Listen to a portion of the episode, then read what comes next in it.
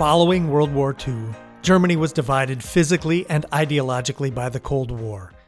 This represented the potential for World War III and an existential crisis to humanity. In the 1980s, there was a belief that thawing tensions between the world's two superpowers would provide an enduring peace. In the summer of 1987, when U.S. President Ronald Reagan traveled to West Berlin, he delivered a famous speech directed partially toward Soviet Secretary General Mikhail Gorbachev. General Secretary Gorbachev, if you seek peace, if you seek prosperity for the Soviet Union and Eastern Europe, if you seek liberalization, come here to this gate. Mr. Gorbachev, open this gate.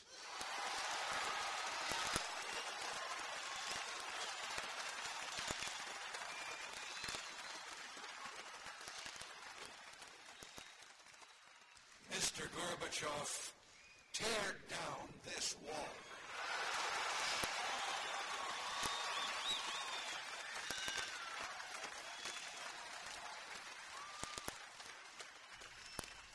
A little more than two years later, the obliteration of the Berlin Wall began. This month, the world celebrated the 30th anniversary of the wall's demise. The fall of the wall symbolizes a series of events that led to freedoms and opportunities for hundreds of millions of people around the world. It also facilitated a period of time where capital and people moved around the world in a way we've never seen before. It could be argued that this movement of money and brain power enabled many of the scientific and technological advances that allow us to live longer, safer, more fulfilling lives. For a year, I knew I wanted to join the celebration in Berlin, and I wanted to share it with my three year old daughter. Together, we spent a week in Germany.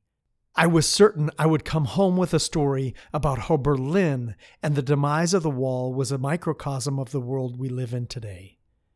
It turns out the story is a lot more complicated than I expected. Flying back to the United States, my daughter slept next to me as I jotted down three lessons I took away from the trip. The first was about the challenges and benefits of traveling seven time zones away with a little child. The second lesson is the story I thought I would tell. When the wall came down in 1989 and Germany reunified a year later, most citizens in East Germany were presented far greater opportunities than if the wall hadn't come down and the communist governments hadn't reformed. But there were some East Germans for whom life would not improve. For many older, uneducated, and resistant East Germans, life passed them by. This is exactly what has happened in the US and other countries around the world over the last decade. And it will most certainly happen in the coming decade. Most people around the world will enjoy the benefits of scientific and technological advancements. Artificial intelligence and robots will make our lives safer and more convenient. We will live longer, and we will have the opportunity to learn more about ourselves than ever before. But there will be a segment of the population who are unable or unwilling to take advantage of these changes and advances. They will be passed by. This is part of the story, but it isn't the whole story. Which leads me to the third lesson. After talking to and observing people in Germany, it became clear that a very important part of the story is how complex the world has become for most people, how frightening that complexity is, and how many people are seeking out simple, understandable answers to the strange and complicated world in which we are currently living. That is the real story of Berlin 30 years after the wall. Well, they took the wall down so other people could see their family. That's good, right? Yeah. Wouldn't it be horrible to not see your family? No. And then what would they what would happen after it fell to the ground? People would see their family. I have this superpower. Maybe you have it too. The superpower is the ability to plan for a very challenging situation and to simplify it so much that I fail to think about all the small things that could go wrong. I used this superpower when I decided to bring my daughter with me on this trip. In my mind, this curious three year old and I would have an incredible experience together. We'd bond and we'd be closer than ever. Notice I didn't say anything about how we would get around, where I would do laundry, what we would eat, where she would nap, how I would take her to the bathroom while we were out. Logistics didn't enter my mind until about three days before we left. Then it started to occur to me that for a week she wouldn't be more than 30 feet away from me. I admitted sheepishly that I might have bit off more than I could chew. Fortunately, the list of challenges that we faced is much shorter than I thought it might have been. Jet lag was an issue, but not a huge one. I completely overestimated the amount of time and distance my daughter could or would want to walk. That meant a lot of shoulder rides. I failed her completely nutritionally, and we will need to introduce fruits and vegetables back into her diet. But we overcame these challenges, and I used some of the leadership skills I've developed over the years in order to do it. I set very clear expectations going into the trip. I helped her understand the dangers of being in a big city. She needed to stay close to daddy and couldn't run away. I told her to listen to her body.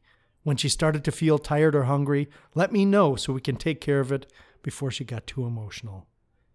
We communicated frequently about how she was feeling.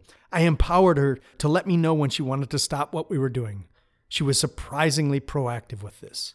We managed the challenges and reaped tremendous benefits. For her, being in another country and culture helps build empathy. She couldn't understand the language, so her emotional sensing was heightened and incredibly accurate. She would see people's faces or photos and ask why they were sad or angry. She read the situation correctly the majority of time. Routine is helpful in raising children, but exposure to variety and the discomfort from being in the unknown can help build resilience and agility. The benefit to me is that we became closer than ever. She was completely reliant on me, and I was largely reliant on her to make sure things went smoothly. We worked well together as a team. I also got to see Germany through her eyes.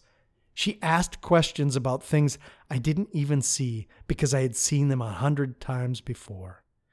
That's one of the true beauties of traveling with a child.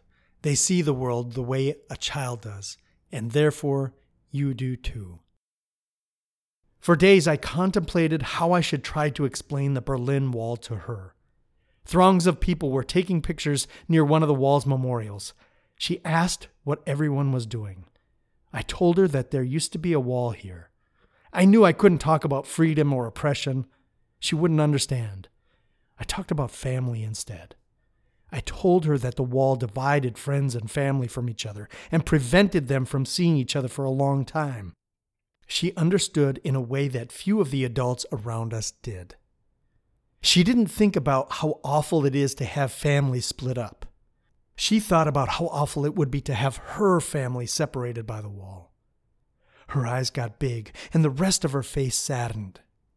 She lit up again when I told her the reason we are here is because we are celebrating the wall coming down and the families being able to see each other again. Since that exchange, I've thought a great deal about how different the world would be if we processed events like a three year old if we put ourselves in the shoes of a father or mother leaving a war torn country on a rubber raft, would it be so easy to close our doors on them? If we imagined the horror of having our child taken away from us as we crossed a border to seek a better life, would it be so easy to put the label of criminal on the people who have made that choice? A three year old traveling with me in Germany reminded me of the proper way to contemplate such things.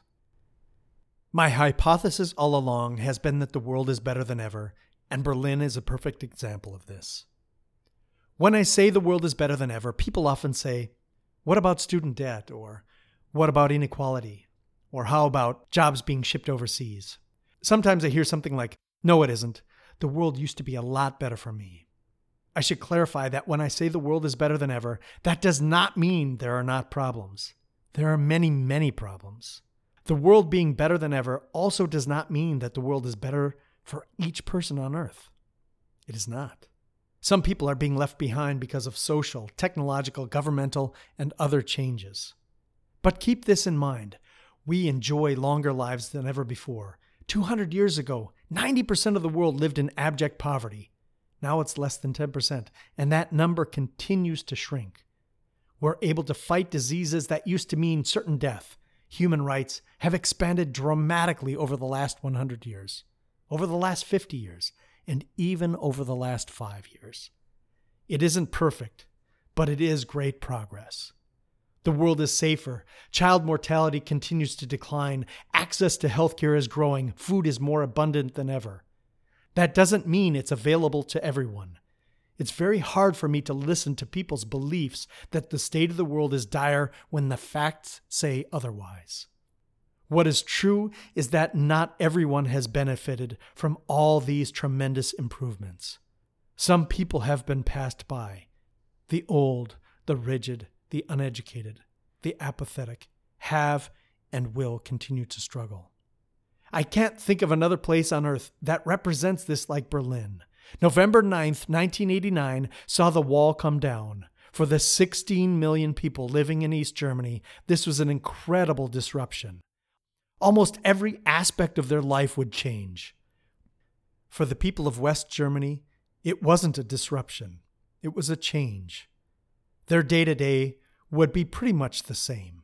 For clever, motivated, educated East Germans, there was unprecedented opportunity and freedom. This feels the same to me today as I look at a tsunami of new technology and a handful of powerful demographic shifts that will disrupt the next decade. The clever, motivated, educated around the world will harness these technologies and demographic shifts as they start new companies, solve big problems, and continue to improve the world. Some will be left flat footed in the dust as these changes pass them by. That's the story of Berlin I thought I would tell.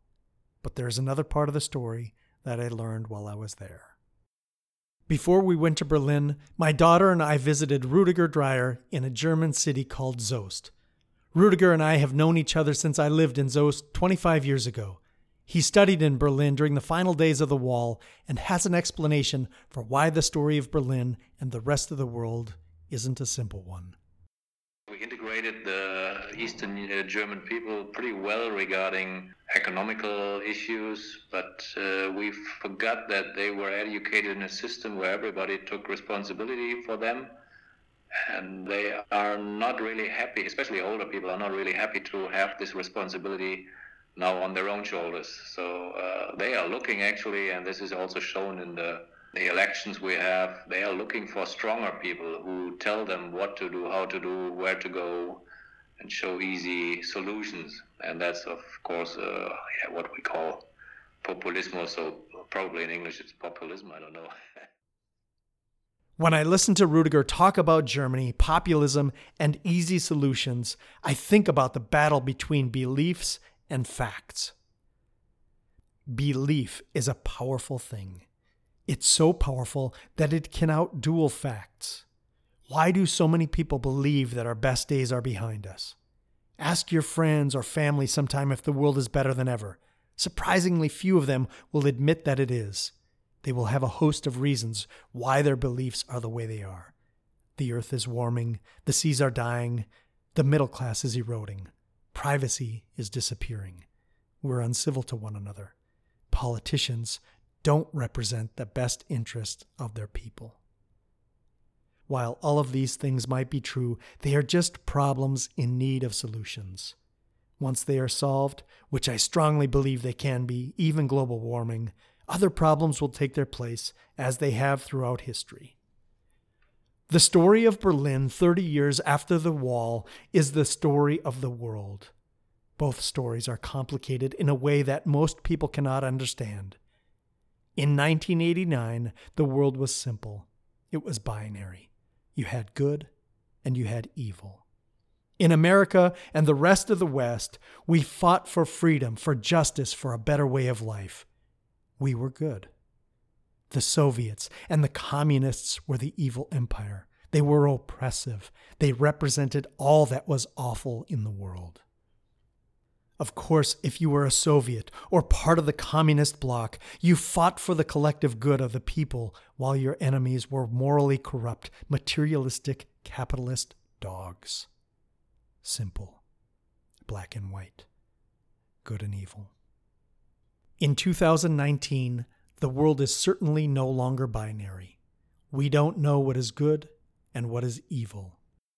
We don't understand the new technologies that we are told will decimate the workforce. We are constantly bombarded by messages on the news and social media about threats to our very existence. Twice a year, we hear about a once in a hundred year storm. Plastics litter our oceans. Glaciers and polar ice caps are melting and will flood our shores. Thirty years ago, world war was the one threat to our existence.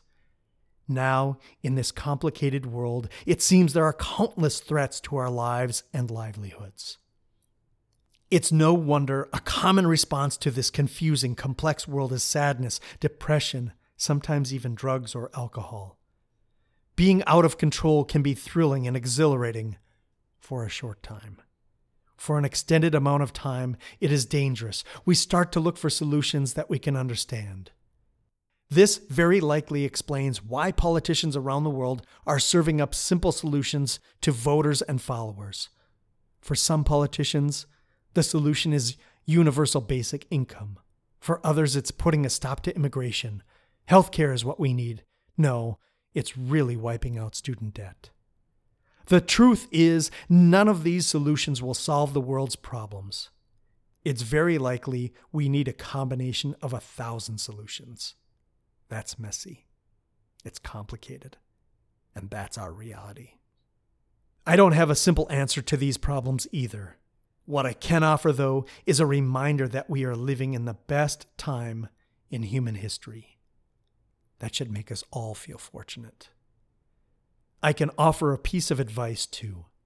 Since our world is no longer divisions of good and evil, we have a wonderful opportunity to take advantage of that when we meet someone whose ideas differ from ours, rather than shutting down or shutting them out, we can approach them with civility.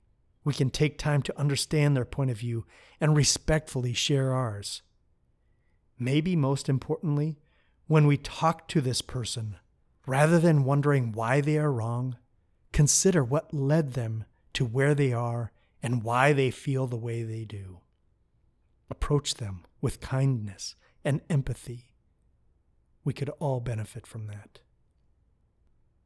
That's the lesson I learned from a three year old, seven time zones away and 4,000 miles from home in Berlin on the 30th anniversary of the fall of the wall. Thanks for listening, and thank you for being a genius.